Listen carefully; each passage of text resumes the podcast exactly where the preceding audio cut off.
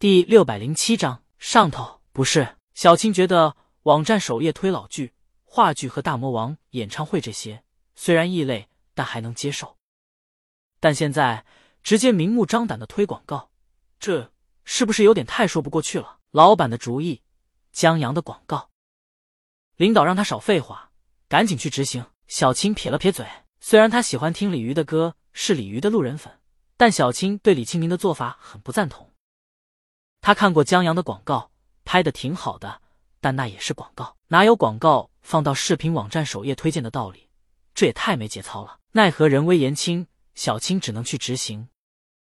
他先去看广告，刚开始就是大战过后，浮尸遍地，阴霾的天空下，残旗飘荡。再看这电影画面的质感，一瞅就是大制作，绝对的大片。哎，等等，小青忽然记起来，他要看的是广告。他确认了一下后台相关信息，这还真他娘的是个广告啊！江阳以前的广告亮点或奇葩，或刀人，或者缺德，但这大片的质感，现在拍广告都这么卷了吗？小青继续看下去，在看到中间的时候又迷糊了。他看的真是个广告，看不出广告的痕迹就不说了，看的还挺带劲的，让小青这段历史都有兴趣了。然后，在老兵战死，逃兵送达，在他把怀里的一分钱交出去，分文不差送达时，小青隐约有种不好的预感。接着音乐响起，小青即便有准备，也一下子没绷住。尤其在音乐中，逃兵在满城白发兵送出城，恍惚间看见白发兵在年轻行军的朝气勃发时，转手一想，这些人将孤守大唐西域几十载，就忍不住的让人心疼和神伤。妈的！江阳这孙子的刀子是虽迟必到啊！小青抽了下鼻子，旁边同事看到了，滑动椅子过来，关心的问：“小青，你怎么了？”小青让大魔王老公的新广告给刀了一下。同事：“老板家的新广告有那么刀？”同事疑惑：“昨天小青把夏洛的网分享给他了，也说好哭。”同事回去听了。故事不赖，虽然挺幼稚的，但织网救猪确实有想象力。只是像小青说的，催人泪下。同事觉得夸张了，所以小青又说江阳的广告刀的时候，同事觉得也就那么一回事。而且他看过江阳的广告，左右不过儿女情长善情的那一套，所以挺不以为然的。是啊，你看看。小青重新播放。同事戴上他的耳机，看了一遍，然后在小青问他怎么样的时候，同事把椅子划走了。我还有工作忙。小青莫名其妙，殊不知同事这会儿已经嘀咕开了。妈的，太狠了！同事心说刀就刀吧，刀我至于用大唐魂，让他差点眼睛里进了砖头。就在这时，小青划椅子过来。你平时不是喜欢看历史方面的书吗？他前段时间就看见同事在看《武则天秘史》，既然都是唐朝方面的历史读物，小青问他：“广告上的历史是真的吗？”同事还真被他问住了。他打开搜索，搜索一下不就知道了。然后俩人就看到，隔绝于大唐之外，外无援兵，内无粮草，坚持了半个世纪之久，战死最后一人的历史记载。妈的！老板真刁，同事要不是看着广告，还不知道这段热血的历史。小青，老板是大魔王。同事，老板娘。呸！这是在亵渎这广告。这么热血，这么让人热血盈眶，这么把这段家国情怀历史再现的广告，现在说他的缔造者是老板娘，未免也太埋汰人了。指不定大魔王看了这广告，都要朝江阳抛个媚眼。说个老公真棒啊！同事，江阳才是大老板，领导都让把江阳的广告放在首页推荐了，就凭这点，你就应该明白这是谁的网站。小青觉得同事说的也不是没道理，他把椅子滑到工位前，把这个视频推荐到了首页。当然，为了避免有歧义或者预防某些杠精，小青提前在推荐语上打了预防针，表明了这是广告。江阳广告新作。大唐漠北的最后一次转账。这个推荐位刚上去不久，渣渣就看到了。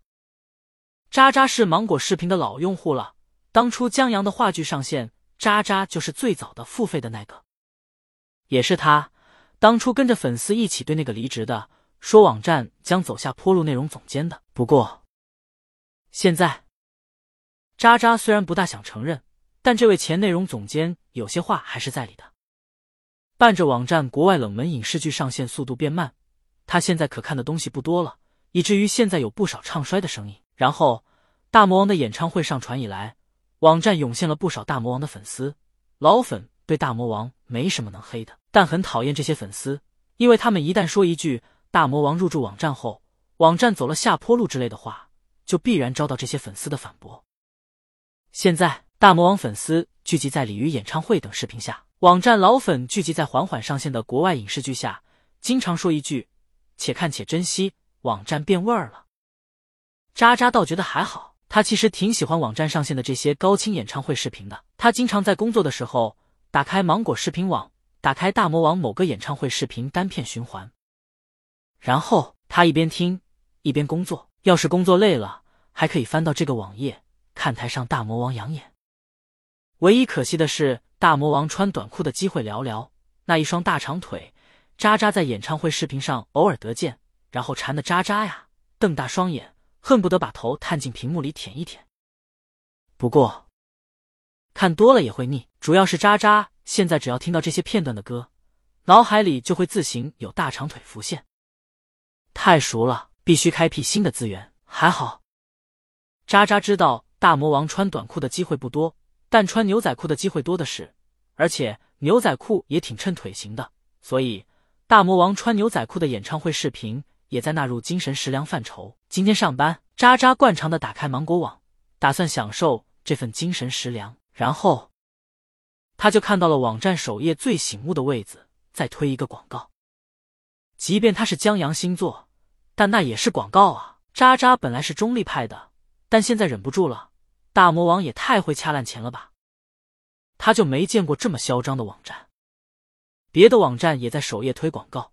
但都是悄悄的，在一堆滚动的图片推荐后面悄悄推荐，而芒果视频网，好家伙，直接整了个大的。即便鲤鱼是他偶像，即便偶像的腿让他梦寐以求，但渣渣今天必须好好批评，要不然这网站迟早乌烟瘴气。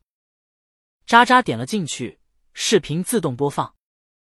渣渣下拉到评论区，刚要评论，忽觉这画质。这展开有点不大对劲，他离开评论区，仔细观看。然后在广告播放第二遍的时候，渣渣留言：“这是广告。”大魔王老公是不是对广告有什么误解？真的，如果不是最后打出来的广告字幕，渣渣都不认为这是广告。老兵的坚持，逃兵的转变，大唐在商人心上的回响，还有风沙大漠中坚守二十几年的白发兵。渣渣感觉看了一部电影，唯一遗憾的是这电影只有十几分钟，要不然他非得买票看不可。话说回来，渣渣明明记得网站要转向收费的，大魔王的演唱会视频，还有江阳的话剧，想要观看都要付费，但这广告免费观看。渣渣，这广告不收费，我不是很认可。在他评论下面，陆续有人看完再评论，这么好看。为什么拍广告？可惜了，厉害了，我的哥！别人都是电影里植入广告，你这是广告里植入电影啊！妈的，我本来都看哭了，最后才发现是个广告。渣渣看的这些评论想笑。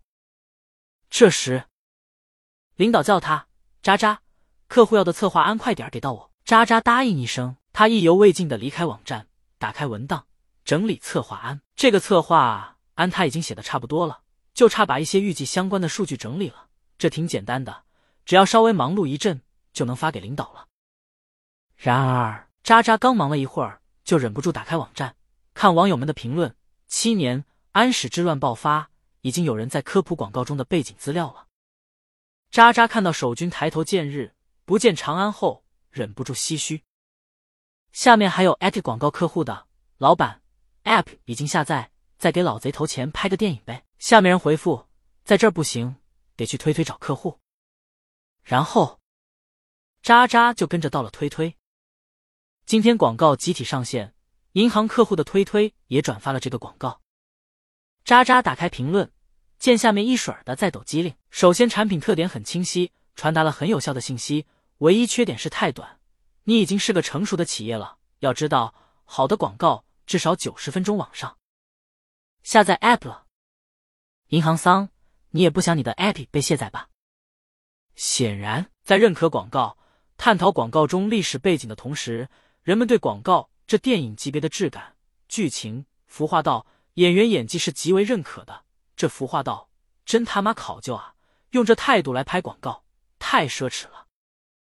就冲官兵摘了头盔以后露出头巾这个细节，大魔王老公以后拍电影了，我闭着眼买票。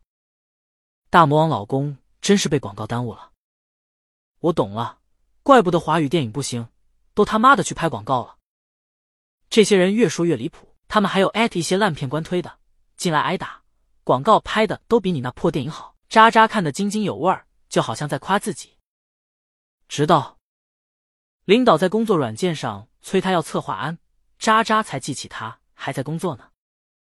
渣渣忙去整理策划案，可没等一会儿，他又忍不住去看广告，去看评论，心里还在哀叹：集美们，谁懂啊？自己喜欢的东西。被人变着花样的夸和赞扬，这种感觉真让人上头。